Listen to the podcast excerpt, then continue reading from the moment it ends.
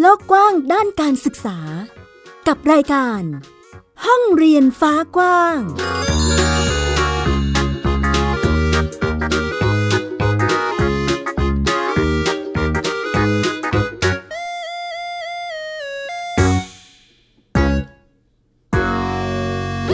สวัสดีค่ะ คุณผู้ฟังต้อนรับคุณผู้ฟังทุกท่านเข้าสู่รายการห้องเรียนฟ้ากว้างค่ะ วันนี้อยู่กับดิฉันอัยดาสนศรีเช่นเคยนะคะมาพร้อมกับเรื่องราวข่าวสาร ด้านการศึกษามาเล่าแล้วก็พูดคุยให้คุณผู้ฟังได้รับฟังกันอีกเช่นเคยค่ะ ติดตามเราได้นะคะกับวิทยุไทย PBS ที่เว็บไซต์ www.thaipbsradio.com ค่ะ หรือว่าจะเป็นแอปพลิเคชันของเรา ไทย PBS Radio นะคะ ดาวน์โหลดได้แล้วทั้งระบบ iOS แล้วก็ระบบ Android เลยนะคะ คุณผู้ฟัง ฟรีค่ะ จะได้รับฟังข่าวสารเรื่องราวต่างๆ มากมายนะที่เรานำมาฝากกันนั่นเองค่ะ วันนี้พูดถึงเรื่องของการเรียนรู้เรื่องของการศึกษา หรือว่าการพัฒนายกระดับทักษะต่างๆของมนุษย์นะคะเยาวชนใด ๆ ก็ตามแต่วันนี้มีมาเล่าให้คุณผู้ฟังได้ติดตามรับฟังกันด้วย เพราะว่าพอพูดถึงเรื่องนี้แล้วเนี่ยคุณผู้ฟังคะมันหลีกเลี่ยงไม่ได้จริง ๆ เราต้องยอมรับจริง ๆ ว่าในยุคปัจจุบันเนี่ยเป็นยุคที่เทคโนโลยีของเราก้าวหน้ามาก ๆ นะคะ หลายคนเริ่มกังวลละว่าเออีก 10 ปี อีก 20 ปีเนี่ย ฉันจะยังมีงานทำอยู่ไหม ฉันจะทำอะไรเพื่อที่จะสร้างงานสร้างอาชีพให้กับตัวเอง เพราะว่าทักษะที่ฉันมีอยู่ตอนนี้เนี่ย ตอนนี้ก็เริ่มมีเทคโนโลยีใหม่ๆ เข้ามาแทนที่แล้ว บางอย่างเครื่องจักรนะคะก็เข้ามาทำงานแทนมนุษย์นะคะคุณผู้ฟังก็เลยทำให้หลายคนอาจจะเกิดความกังวลขึ้นได้ว่าเอ๊ะจะทำยังไงดี ซึ่งแน่นอนค่ะว่าการพัฒนาทักษะตัวเอง ให้มีทักษะเพิ่มเติม หรือว่ามีทักษะอะไรก็ตามที่ตอนนี้เนี่ย AI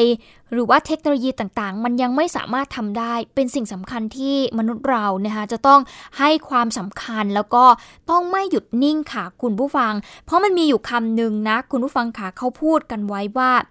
แค่อยู่กับที่ก็ถือว่าถอยหลังแล้ว นี่เป็นคำที่มัน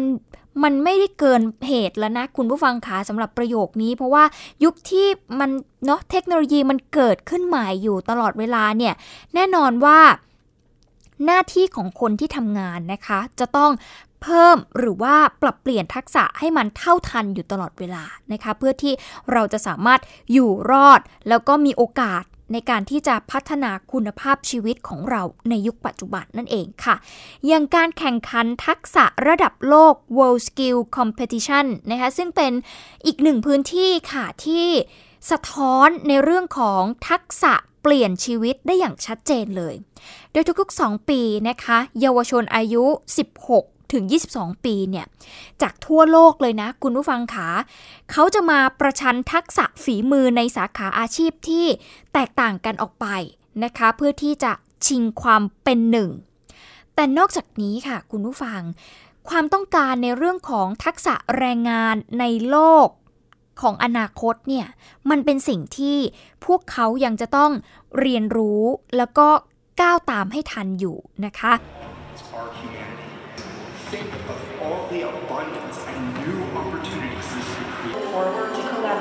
และนี่ก็คือเสียงบรรยากาศนะคะคุณผู้ฟังตอนที่โซเฟีย โซเฟียเนี่ยเป็นหุ่นยนต์มนุษย์ค่ะ ที่ถูกผลิตขึ้นมาจากเทคโนโลยีปัญญาประดิษฐ์หรือว่า AI เขาปรากฏตัวขึ้นนะคะ ในพิธีเปิดงาน World Skill 2019 ที่เมืองคาซาน ประเทศรัสเซียค่ะเขาสื่อสารใจความสำคัญนี้ออกมานะคะ คุณผู้ฟังจริงๆพอเขาเปิดตัวออกมาเนี่ยนะคะจากงานเปิดตัวในครั้งนี้เนี่ยก็เรียกได้ว่าเรียกเสียงฮือฮาจากคนนับหมื่นๆเลยนะ ที่ไปร่วมงานในวันนั้น การมาของโซเฟียเนี่ย ไม่ธรรมดานะคะคุณผู้ฟัง มันเป็นนัยยะหนึ่งนะที่เรียกได้ว่าท้าทายเลยก็ว่าได้นะคะ ท้าทายฝีมือมนุษย์ในตลาดแรงงาน ที่อยู่ในปัจจุบันแบบนี้แล้วก็ในอนาคตนะคะ ว่าคุณเนี่ยจะหยุดอยู่กับที่จะหยุดอยู่นิ่งๆ ไม่ได้แล้วนะ นี่คือตัวอย่างของความก้าวหน้าที่จะเกิดขึ้นในโลกอนาคต ไม่ใช่อนาคตอย่างเดียวปัจจุบันนี้เริ่มแล้วนั่นเองค่ะ capital of the Republic of Dagestan. We have great expectations. ไซมอน บัสลี นะคะ ประธาน World Skill International นะคะ ก็เชื่อมั่นว่า ทักษะฝีมือจะเปลี่ยนชีวิต สังคม เศรษฐกิจ และก็นำความรุ่งเรืองมั่งคั่งมาสู่ทั่วโลก คนหนุ่มสาวคือตัวแปรสำคัญค่ะ ที่จะทำให้มันเกิดขึ้น หนึ่งในบทพิสูจน์เลยก็คือการแสดงศักยภาพ ในสนามแข่งขันฝีมือแรงงานนานาชาติ ที่มีตัวแทนเยาวชนกว่า 1,300 คนจาก 63 ประเทศทั่วโลกได้มาเข้าร่วมในครั้งนี้ รวมไปถึงประเทศไทยค่ะที่ส่งตัวแทนเยาวชน 25 คน เข้าทดสอบทักษะฝีมือใน 23 สาขาด้วยกัน อย่างสาขาที่ใช้ความละเอียดแล้วก็ใจบริการอย่างการแต่งผมนะคะ การเสริมความงาม การประกอบอาหาร บริการอาหารและเครื่องดื่ม การจัดดอกไม้ก็เป็นอีกหนึ่งสาขาที่เราเนี่ยส่งเด็กๆ เข้าไปร่วมแข่งขัน หรือว่าจะเป็นสาขาที่ใช้กำลัง ทักษะเรื่องื่องของการออกแบบ การคิดแก้ไขปัญหา และก็ความชำนาญงานช่าง อย่างเช่น การแข่งขันปูกระเบื้อง การก่ออิฐ เทคโนโลยีไฟฟ้าระบบอาคาร ระบบทำความเย็น แล้วก็งานไม้งานเรือนนะคะเราก็ส่งไปด้วย ไปจนถึงการแข่งขันในกลุ่มสาขาเทคโนโลยีที่เกี่ยวข้องกับการผลิตด้วยนะคะ รวมไปถึงการขนส่งอย่างเช่นแมคคาทรอนิกค่ะคุณผู้ฟังการออกแบบหุ่นยนต์เคลื่อนที่ การทำสีรถยนต์ แล้วก็เทคโนโลยียานยนต์ ก็ส่งเข้าเช่นเดียวกัน ทุกสาขาที่เข้าแข่งขันเนี่ย จึงถือเป็นประสบการณ์ให้กับเยาวชนไทยนะคะ ในการที่จะเข้าไปแข่งขัน แล้วก็ไปเรียนรู้ไปยกระดับทักษะให้ได้มาตรฐานสากล รวมทั้งสร้างแรงขับเคลื่อนด้าน ฝีมือแรงงานของประเทศด้วย วันนี้เราก็เลยมีเสียงของเจ้าของเหรียญฝีมือยอดเยี่ยมจากสาขาประกอบอาหารค่ะ น้องภูมินหิรันสุนทร พูดถึงการแข่งขันในครั้งนี้ รวมไปถึงอธิบดีกรมพัฒนาฝีมือแรงงาน คุณสุชาติพรชัยวิเศษกุลค่ะ เราไปแข่งแต่ว่าประสบการณ์ในการทำงานจริงเราอาจจะยังน้อย ทำให้เราไม่สามารถมองเห็นภาพรวมตรงนี้ได้ ซึ่งแตกต่างจากคนยุโรปที่ส่วนมากเขาจะผ่านการทำงานมาแล้วครับทำให้เราต้องไปพัฒนา หรือว่าไปหาประสบการณ์ด้านนี้เพิ่ม เพื่อที่เวลาเราทำงานนะครับ หรือว่าเราไปทำอะไรก็แล้วแต่ เราได้มีมองภาพในมุมนั้นๆ เหมือนกับคนที่ยุโรป หรือว่าคนประเทศอื่นเขามองครับให้เยาวชนไทยของเราได้เรียนรู้ประสบการณ์นี้ก็คืองานที่จะเกิดขึ้นภายในอนาคตนะครับว่า จะเป็นอย่างไร เพื่อที่จะนำข้อมูลต่างๆ ทั้งภาคความรู้นะครับภาคปฏิบัติกลับมาปรับปรุงพัฒนาหลักสูตรทางด้านการเรียนการสอน ให้สอดรับกับความต้องการในอนาคตมากยิ่งขึ้น เพื่อประโยชน์ทางด้านภาคอุตสาหกรรม การกำหนดมาตรฐานฝีมือแรงงานแห่งชาติ การกำหนดอัตราค่าจ้างตามมาตรฐานฝีมือแรง ผลงาน 2 เหรียญทองแดง 12 เหรียญฝีมือยอดเยี่ยม แล้วก็รางวัล Best of Nation นะคะ ก็คือรางวัลที่เยาวชนไทยนะคะคุณผู้ฟังเขาได้คว้าเอามา จากการแข่งขันในครั้งนี้ ที่เรียกได้ว่าคู่แข่งเยอะมากนะ 1,300 คนจาก 63 ประเทศ ทั่วโลกเลยทีเดียวนะคะ นอกเหนือจากการแข่งขันก็คือการที่ให้คนรุ่นใหม่เนี่ยเขาได้ไปทดสอบแล้วก็ไปเรียนรู้มาตรฐานการปฏิบัติงานในระดับโลกนะคุณผู้ฟัง เพื่อที่เขาจะมาเติมเต็มช่องว่าง การพัฒนามาตรฐานฝีมือแรงงานไทย ให้มีทักษะสอดคล้อง แล้วก็มันตรงตามความต้องการของโลกในยุคปัจจุบัน แล้วก็โลกอนาคตด้วย ซึ่งเทคโนโลยีนี่แหละค่ะตีคู่กันมากับมนุษย์ในตลาดแรงงานเลยก็ว่าได้นะคะ ซึ่งมันก็มีผลการคาดการณ์ล่าสุดเมื่อช่วงเดือนกุมภาพันธ์ที่ผ่านมาค่ะ ของทางสถาบันวิจัยชั้นนำทางธุรกิจ และการจัดการของโลกอย่าง The Magazine Global นะคะคุณผู้ฟังก็บอกว่า ประมาณครึ่งหนึ่งของแรงงานที่ใช้แรงงานคนเนี่ยจะถูกแทนโดยระบบอัตโนมัติ และก็หลายประเทศทั่วโลกไม่สามารถสร้างเยาวชน หรือคนวัยทำงาน ให้มีทักษะที่สูงพอที่จะเผชิญกับการทำงานในยุคที่เทคโนโลยีเปลี่ยนโลกเหตุผลนี้ค่ะ เยาวชนหรือว่าคนทำงานในอนาคตเนี่ยเลยจำเป็นจะต้องมีทักษะชุดใหม่ ที่สามารถทำงานร่วมกับเทคโนโลยีดิจิทัลหรือว่าระบบอัตโนมัติได้ ทักษะใหม่ที่ว่านี้ก็คือ up skill ค่ะ คุณผู้ฟังหรือว่าการเพิ่มการพัฒนา และยกระดับทักษะการทำงานที่แรงงานมีอยู่แล้วนะคะ ให้มีประสิทธิภาพเพิ่มขึ้น รวมไปถึงการสร้างเสริมทักษะเฉพาะทางด้านเทคโนโลยีดิจิทัลให้แก่แรงงานนั่นเอง อีกด้านหนึ่ง ก็คือ reskill ก็คือการปรับเปลี่ยนทักษะที่จำเป็นสำหรับการทำงานในโลกอนาคต ที่มันเกี่ยวข้องกับเทคโนโลยีใหม่ๆ อย่างเช่น Big Data Cloud Technology AI นะรวมไปถึง Digital Marketing ด้วย นี่แหละค่ะก็คือความพยายามของประเทศไทยนะคะที่ต้องการจะปฏิรูป ทักษะแรงงาน ไม่ใช่แค่เพื่อรับมือกับความเปลี่ยนแปลงที่จะเกิดขึ้นในอนาคตนะคะ แต่มันยังหมายถึงการเพิ่มโอกาสของแรงงาน ทักษะฝีมือไทย ให้สามารถที่จะยืนหยัดอยู่ได้ในตลาดแรงงานโลกเลยทีเดียวนะคะ ว่าแรงงานไทยในอนาคตเนี่ยจะต้องมีทักษะที่มีความแข่งขันได้ มีความได้เปรียบ มีความเก่งเหนือกว่าประเทศอื่นอย่างไรนะครับ แล้วก็เราจะเน้นในสาขาดังกล่าว แล้วก็ส่งคนของเราเนี่ยไปเป็นแรงงานของโลกเป็น world skill คำว่า world skill ก็หมายความว่า เราจะผลิตแรงงานเพื่อโลกมนุษย์ใบนี้ เรามีการแลกเปลี่ยนกัน เรามีความร่วมมือกัน เรามีมิตรภาพต่อกันนะแข่งกันไม่ใช่มาเอาชนะค้าคานกันอย่างเดียวนะฮะเราก็จะดูว่าเราจำเป็นจะต้องฝึกคนในทักษะอะไรที่จะให้โลกนี้มีทักษะที่สมบูรณ์สามารถที่จะตอบโจทย์ ที่ความขาดแคลนของประเทศหนึ่งก็ามาชดเชยในอีกประเทศหนึ่งได้ด้วย ก็เป็นเรื่องราวของการเพิ่มทักษะแรงงานใน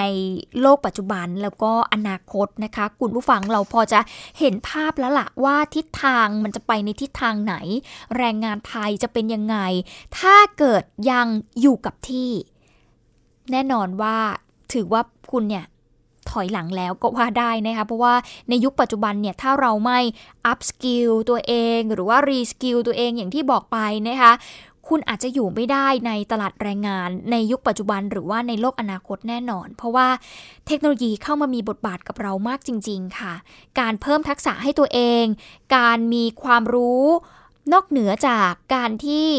เทคโนโลยีเนี่ยมันสามารถทำได้ อันนี้เป็นสิ่งที่เราจะสามารถอยู่ได้นั่นเองนะคะ ก็ต้องมาดูกันละค่ะว่า เยาวชนไทยของเราเนี่ยถือว่าเป็นอนาคตของชาตินะ อย่างที่เขาว่ากันเนี่ยจะเป็นยังไง แล้วก็หน่วยงานต่างๆ เองก็มีส่วนสำคัญมากๆนะคะ ที่จะเข้ามาเป็นแรงขับเคลื่อน ให้พวกเขาเนี่ยสามารถที่จะพัฒนาทักษะของตัวเองได้ เพราะโอกาสมันถือว่าเป็นเรื่องสำคัญจริง ๆลำพังแค่ระบบการศึกษาในประเทศไทยของเราเนี่ยในโรงเรียนหรือว่าในสถาบันต่างๆ มันอาจจะยังไม่พอ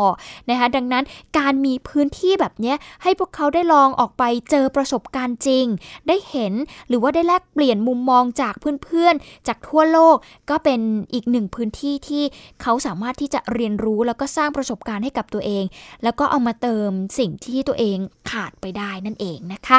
ก็เป็นช่วงแรกค่ะ คุณผู้ฟังที่นำมาเล่าให้คุณผู้ฟังได้ติดตามรับฟังกันนะคะ ก็ถือว่าเป็นอีกหนึ่งผลงานที่เด็กๆ ไปสร้างชื่อเสียงด้วยเหมือนกันนั่นเองนะคะ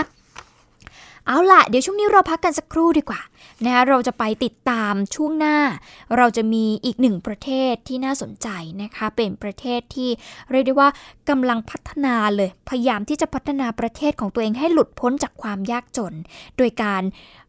มาสนใจแล้วก็ให้ความสำคัญเกี่ยวกับการศึกษาของคนในประเทศ อย่างติมอร์เลสเตจะเป็นยังไงติดตามช่วงหน้าค่ะ เป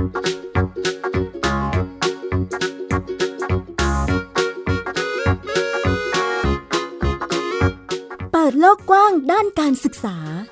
กับรายการ ห้องเรียนฟ้ากว้าง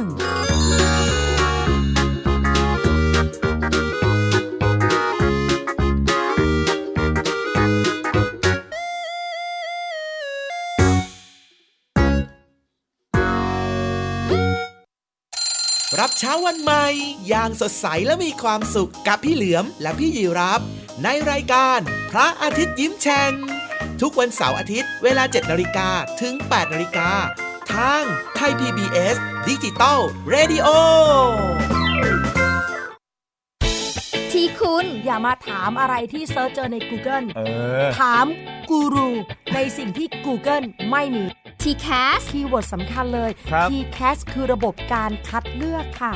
ดังนั้นถ้าเราบ่นกันเรื่องของการสอบที่ซ้ำซ้อน มันไม่ได้เกี่ยวโดยตรงกับ TCAS อ๋อ เราไปโทษทีแคสเขาไม่ได้ไม่ได้ เพราะเขาไม่ใช่ข้อสอบ ถูกต้อง TCAS คือระบบการคัดเลือก อยากให้ฟังจะได้รู้จากกูรูด้านการศึกษา โดยนัทยาเพชรวัฒนา และวรเกียดนิ่มมาก ในรายการทีคุณทีแคส ทุกวันเสาร์ 16 นาฬิกา ทางไทย PBS Digital Radio ฟังสดหรือย้อนหลังทางแอปพลิเคชันไทย PBS Radio และ w w w t h a i PBS Radio com เพราะวิทยาศาสตร์อยู่รอบตัวเรา มีเรื่องราวให้ค้นหาอีกมากมาย เทคโนโลยีใหม่ ๆ เกิดขึ้นรวดเร็วทำให้เราต้องก้าวตามให้ทัน อัปเดตเรื่องราววิทยาศาสตร์ เทคโนโลยี และนวัตกรรม ที่จะทำให้คุณทันโลก กับรายการ s c i e n t e c h ทุกวันจันทร์ถึงวันศุกร์เวลา 11นาฬิกา30 นาทีทางไทย PBS Digital Radio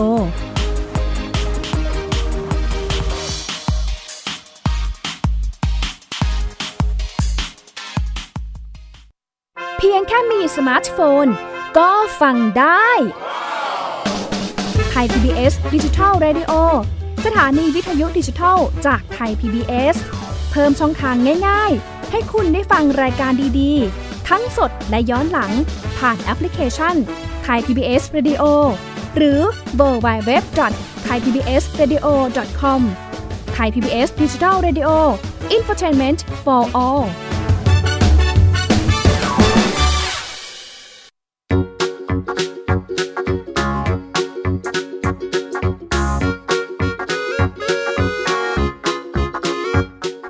ลกกว้างด้านการศึกษา กับรายการ ห้องเรียนฟ้ากว้าง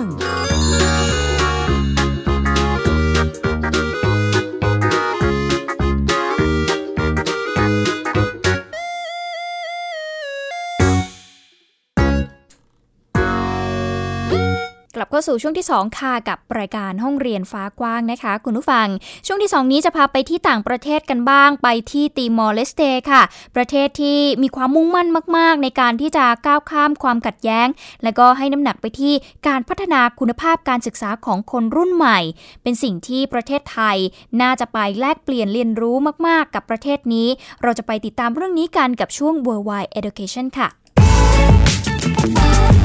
Worldwide Education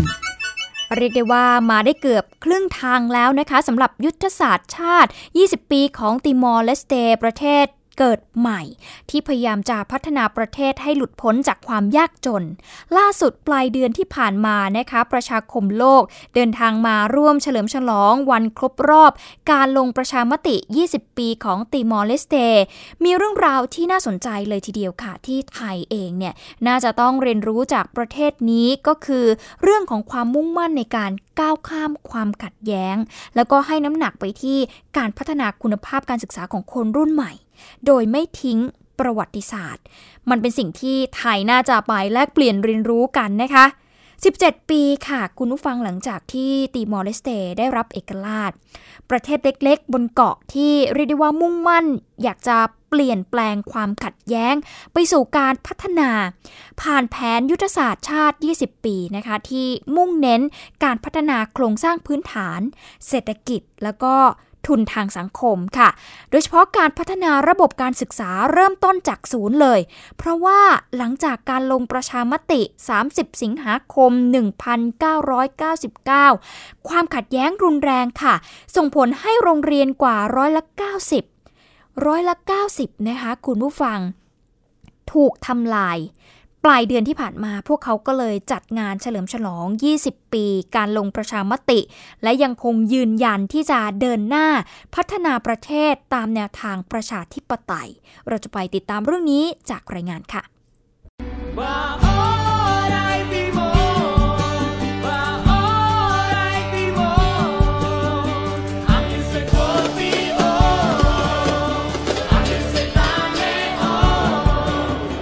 จากหลายประเทศที่ประดับไว้ในงานฉลองครบรอบ 20 ปี การลงประชามติเพื่อกำหนดอนาคตของชาวติมอร์ 30 สิงหาคม 1999 คือภาพสะท้อนความสัมพันธ์อันดีระหว่างประเทศเล็กๆ อย่างติมอร์เลสเต กับประชาคมโลกที่ให้การสนับสนุนกระทั่งได้รับเอกราชรัฐน้องใหม่ลำดับที่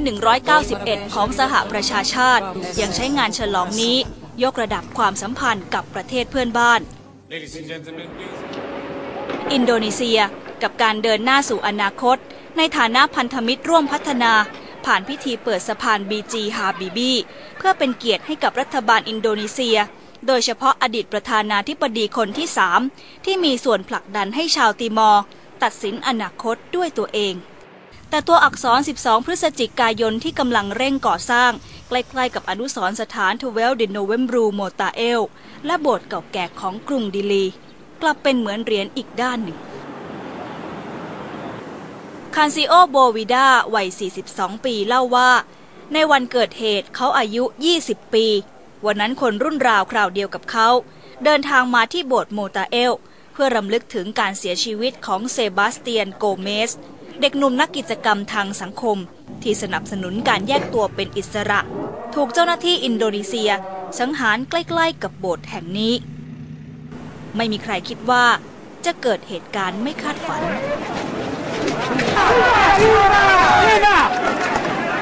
กษาและประชาชนนับพัน มาร่วมลำลึกถึงเขา และเดินจากที่นี่ไปยังสุสานซันตาครูสที่ห่างออกไป ราว 3 กิโลเมตร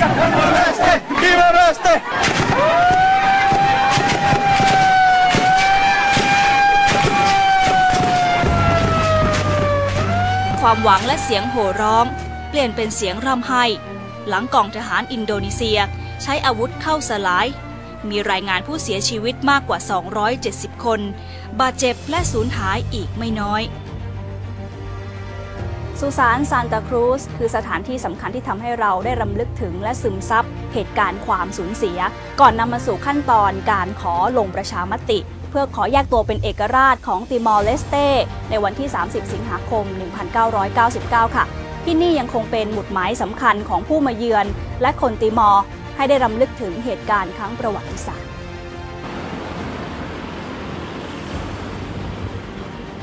เหตุการณ์สังหารหมู่ซานตาครูสคือจุดเปลี่ยนทางประวัติศาสตร์ ที่ปูทางสู่การลงประชามติ และได้รับเอกราชของติมอร์เลสเต I salute you, people of East Timor, for the courage and perseverance you have shown. แม้การเดินเข้าคูหาลงประชามติเมื่อ 20 ปีก่อน จะไม่สามารถยุติความขัดแย้งรุนแรงในติมอร์ได้ทันที แต่นั่นก็เป็นการวางรากฐานของการเมืองแบบใหม่ การเมืองที่คนติมอร์สัมผัสได้ถึงคุณค่าและความหมายของการมีส่วนร่วม การเมืองที่ยังคงเป็นโจทย์ท้าทายของรัฐบาลติมอร์ในการพัฒนาประเทศที่ต้องผนวกรวมทุกคนเข้าไว้ด้วยกันบุษรินยิ่งเกียรติกุล ไทย PBS รายงาน บอกลาความขัดแย้ง ต้อนรับการพัฒนา เป็นคำขวัญที่รัฐบาลตีมอร์เลสเตประกาศต่อสาธารณะ พร้อมกับเดินหน้ายุทธศาสตร์ชาติ 20 ปี เพื่อที่จะเปลี่ยนผ่านประเทศยากจน สู่ประเทศที่มีรายได้ปานกลางระดับสูง โดยประชากรมีความปลอดภัย มีสุขภาพ แล้วก็มีการศึกษาที่ดี ภายในปี 2030